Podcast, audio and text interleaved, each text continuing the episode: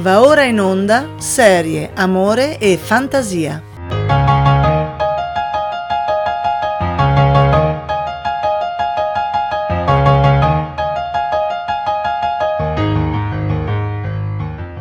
Buonei ascoltatori del podcast Serie Amore e Fantasia. Io sono Alfred, conosciuto anche come Stockholm sul web. E in questo periodo voglio parlare di una delle ultime novità per quanto riguarda la piattaforma dello streaming legale ovvero Disney Plus. La questione Covid ci ha costretti a cambiare radicalmente le nostre abitudini. Stare reclusi in casa per un periodo di due mesi non è stato semplice per tutti e la cosa è assolutamente comprensibile. Se si è persone molto attive è complicato abbandonarsi all'idea di fare attività fisica in casa e soprattutto non si sa bene come passare il tempo. Beh, il modo migliore secondo me per non sentire il peso della noia è tenersi impegnati con attività casalinghe e vivendo nell'epoca dello streaming e dei videogiochi, direi che non c'è niente di meglio che sfondarsi di serie tv o di cinema. Da qui mi voglio allacciare alla domanda, ma vale davvero la pena scegliere la nuova piattaforma per lo streaming Disney Plus? Quanto è effettivamente vantaggiosa?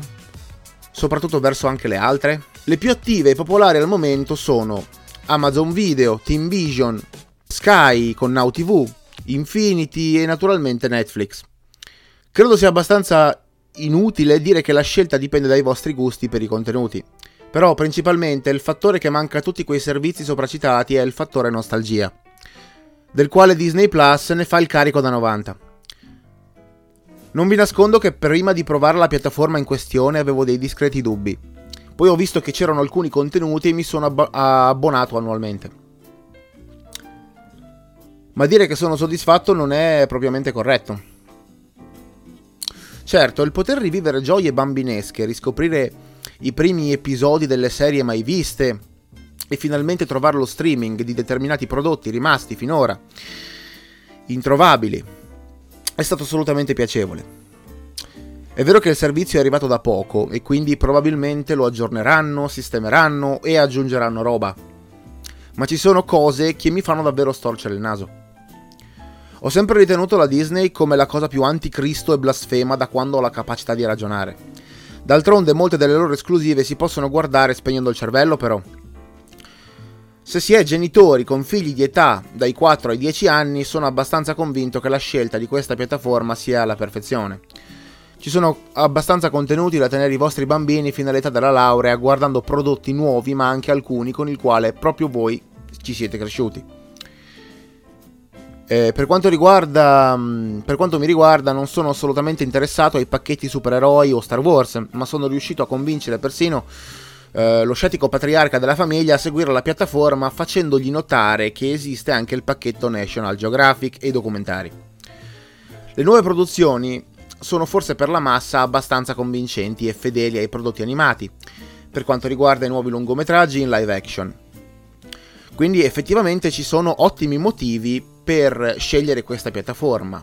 Ma, c'è sempre un ma, ritengo che il modo migliore per sintetizzare la questione sia il modo di dire un passo avanti e dieci indietro.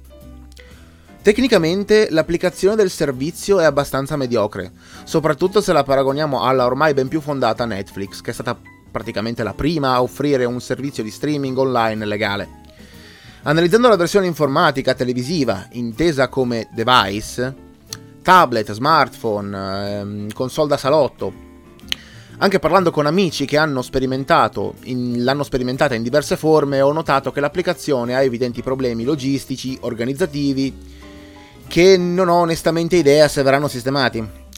Principalmente le pecche che ho riscontrato sono la possibilità di avere un autoplay degli episodi successivi, già reso molto bene da Netflix, ehm, Qui è stato fatto davvero male con poca cura, tanto da dire che sembra una copia del software male riuscita. Dopo una certa le puntate non vengono più messe in autoplay e non c'è un avviso della suddetta cosa. Potrebbe sembrare una sciocchezza da niente, ma per chi si divora serie su serie o film su film è davvero fastidioso. Inoltre aggiungerei a questo una sottocategoria, ovvero se interrompiamo la, la visione non esiste un sistema di memoria che ci permette di riprendere da dove abbiamo lasciato eh, la suddetta visione. Io stesso mi sono dovuto comprare un quadernino e segnarmi per ogni serie a quale stagione e episodio era arrivato a penna. Che è ridicola sta cosa nel 2020. Il secondo problema è che nella versione console la barra di ricerca ha un design veramente stupido, e non ci sono altri termini. Una sola barra con tutte le lettere e i numeri in fila, e se vogliamo scrivere dobbiamo scorrere più volte avanti e indietro tutta la barra, selezionando lettera per lettera quando si poteva creare uno schemino rettangolare come ha fatto Netflix che prende poco spazio ed è anche più intuitivo, meno spaccapalle. La lista dei desideri può contenere solamente un numero di anteprime e anche se tutto quello che aggiungeremo alla lista sarà sempre presente alla nostra lista, l'utilità della suddetta è veramente vana. Dobbiamo ricordarci tutto quello che abbiamo aggiunto a memoria perché se aggiungeremo roba nuova la parte precedente verrà cancellata. Io vorrei onestamente sapere la vostra opinione a riguardo. Mi dite se, onestamente, se secondo voi ha senso fare una lista, de- una lista desideri con un limite del genere. Un sistema come la lista desideri serve proprio per andare incontro alla pigrizia degli utenti o per chi ha poca memoria. Non si tratta di essere rimbambiti totali, ma se tu aggiungi una cosa come che ne so, 200 serie TV tra film e roba, non è che ti puoi ricordare tutto, tutto, tutto, tutto, anche se fanno parte della tua infanzia. Cioè, mi sembra abbastanza normale come ragionamento. Per ultimo, i contenuti sono raggruppati in un modo davvero ben curato. Peccato però che in molte delle chiamiamole playlist, molti dei filmati che nel servizio sono presenti non sono state aggiunte alle suddette playlist. Questo sempre ricollegandoci al discorso contenuti e tenete sempre bene a mente la questione un passo avanti e dieci indietro. Molte delle serie più popolari o sono mancanti o sono incomplete. Della serie Evviva! C'è Darkwing Duck, però c'è solo la seconda stagione. E vai! C'è Non guardare sotto il letto, un film della Disney degli anni 90 comedy horror che, raccon- che racconta la storia di un amico immaginario e del mostro Boogeyman che vive sotto il letto. Il titolo del film nella copertina è in italiano, ma il film è solo in lingua originale. Sembra una presa per il censura. Grande così.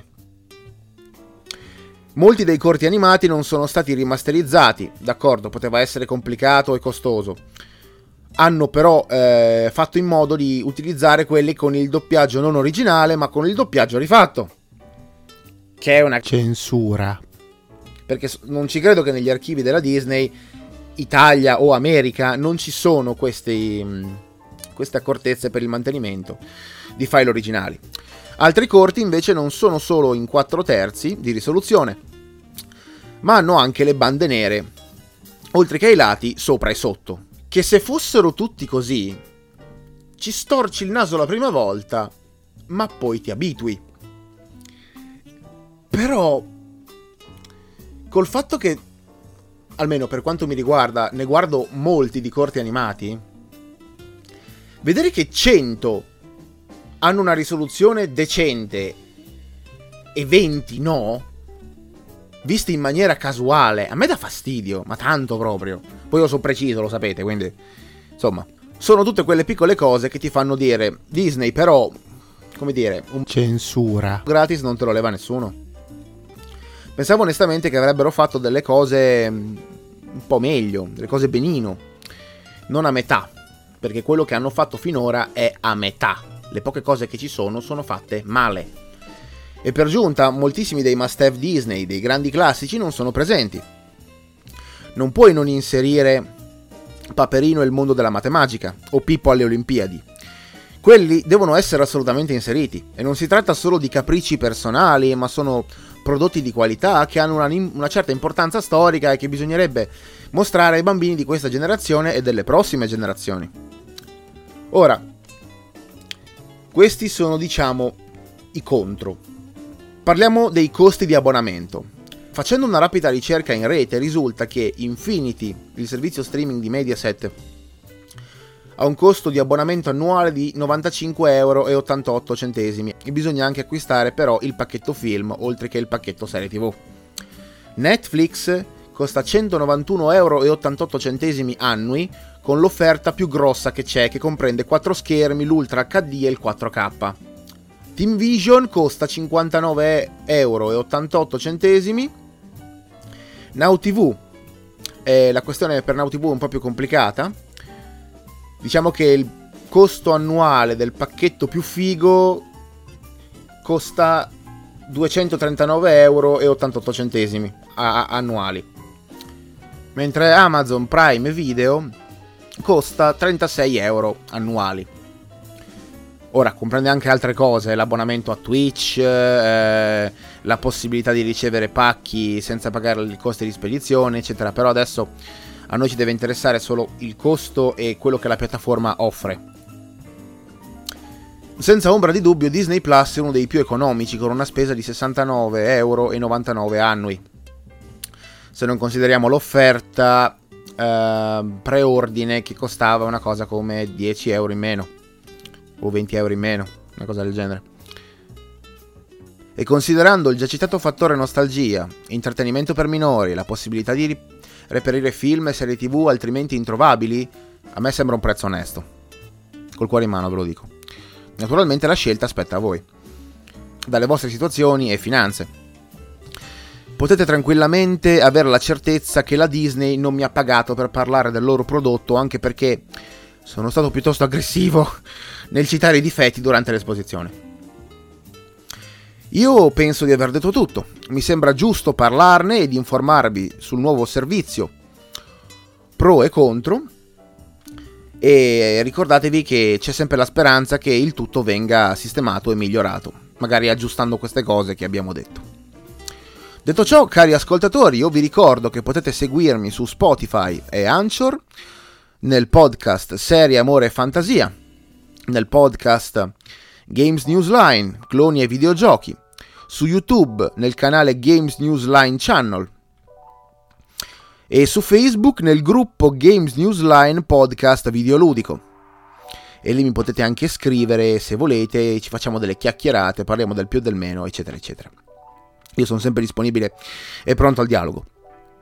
Io vi ringrazio di tutti i commenti, di tutti i complimenti che mi fate. Io vi saluto e vi do l'appuntamento al prossimo episodio del podcast. Sempre qui, sempre allo stesso posto, sempre alla stessa ora. Grazie per averci seguito. Buona serata ragazzi.